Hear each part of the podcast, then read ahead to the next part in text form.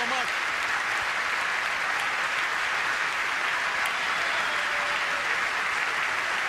Thank you. Thank you so much. Please. Mr. Speaker, Mr. Vice President, members of Congress, my fellow Americans. We are 15 years into this new century. 15 years that dawned with terror touching our shores, that unfolded with a new generation fighting two long and costly wars, that saw a vicious recession spread across our nation and the world. It has been and still is a hard time for many. But tonight, we turn the page. Tonight, after a breakthrough year for America, our economy is growing and creating jobs at the fastest pace since 1999.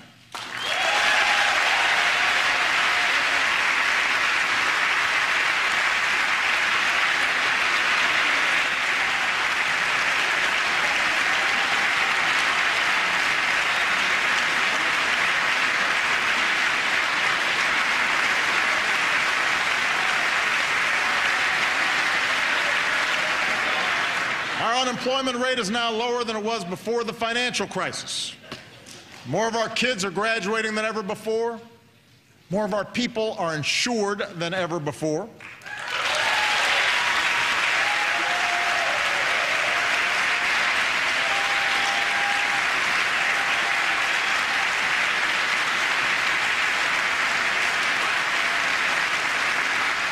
And we are as free from the grip of foreign oil as we've been in almost 30 years.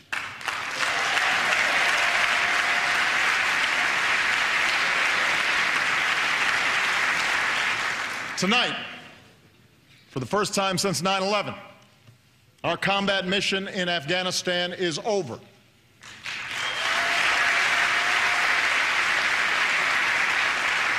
Six years ago, nearly 180,000 American troops served in Iraq and Afghanistan.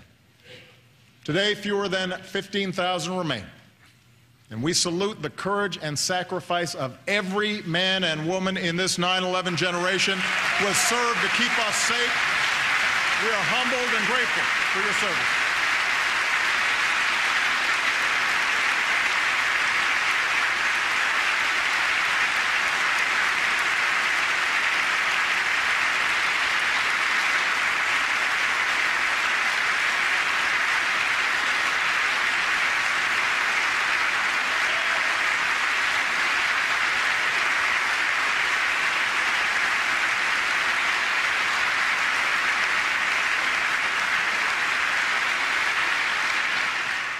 America, for all that we have endured, for all the grit and hard work required to come back, for all the tasks that lie ahead, know this the shadow of crisis has passed, and the state of the Union is strong.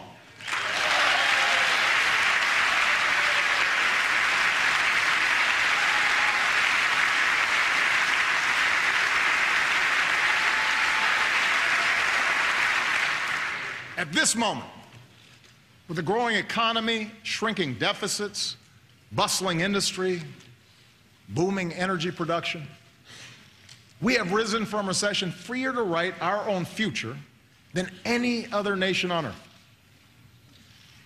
It's now up to us to choose who we want to be over the next 15 years and for decades to come. Will we accept an economy where only a few of us do spectacularly well?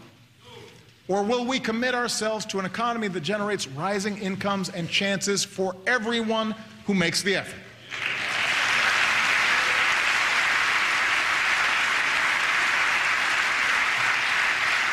Will we approach the world fearful and reactive, dragged into costly conflicts that strain our military and set back our standing? Or will we lead wisely, using all elements of our power to defeat new threats and protect our planet? Will we allow ourselves to be sorted into factions and turned against one another? Or will we recapture the sense of common purpose that has always propelled America forward? In two weeks, I will send this Congress a budget filled with ideas that are practical, not partisan. And in the months ahead, I'll crisscross the country making a case for those ideas. So tonight, I want to focus less on a checklist of proposals and focus more on the values at stake in the choices before us. It begins with our economy. Seven years ago, Rebecca and Ben Erler of Minneapolis were newlyweds.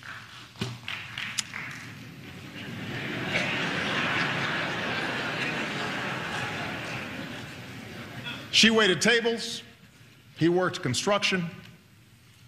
Their first child, Jack, was on the way.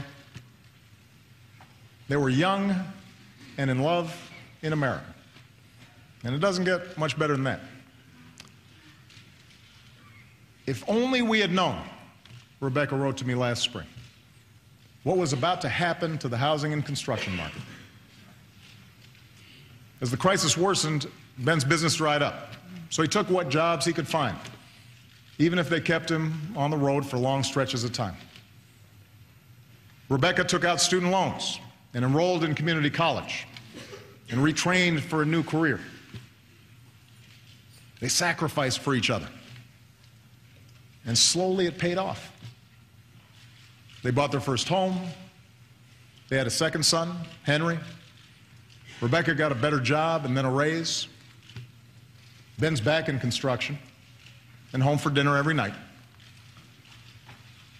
It is amazing, Rebecca wrote, what you can bounce back from when you have to. We are a strong, tight knit family who has made it through some very, very hard times. We are a strong, tight knit family who has made it through some very, very hard times. America Rebecca and Ben's story is our story. They represent the millions who've worked hard and scrimped and sacrificed and retooled. You are the reason that I ran for this office. You are the people I was thinking of six years ago today, in the darkest months of the crisis, when I stood on the steps of this Capitol and promised we would rebuild our economy on a new foundation. And it has been your resilience, your effort, that has made it possible for our country to emerge stronger. We believed we could reverse the tide of outsourcing and draw new jobs to our shores. And over the past five years, our businesses have created more than 11 million new jobs.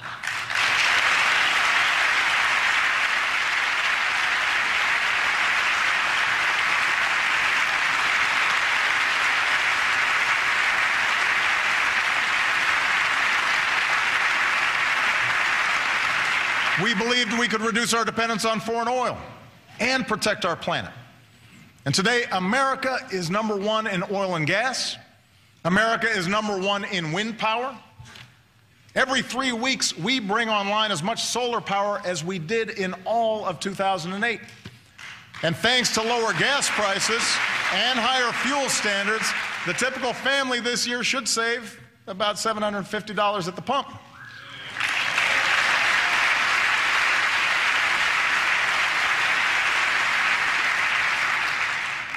We believed we could prepare our kids for a more competitive world.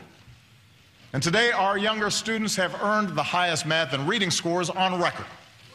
Our high school graduation rate has hit an all time high. More Americans finish college than ever before.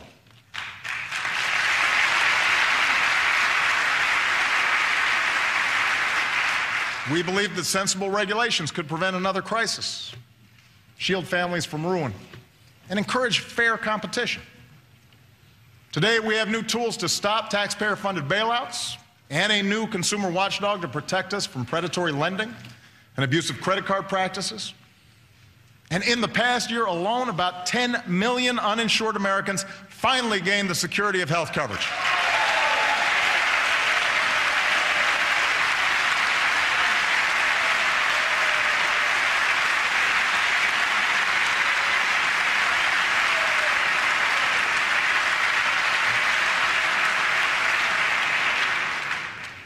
Every step, we were told our goals were misguided or too ambitious, that we would crush jobs and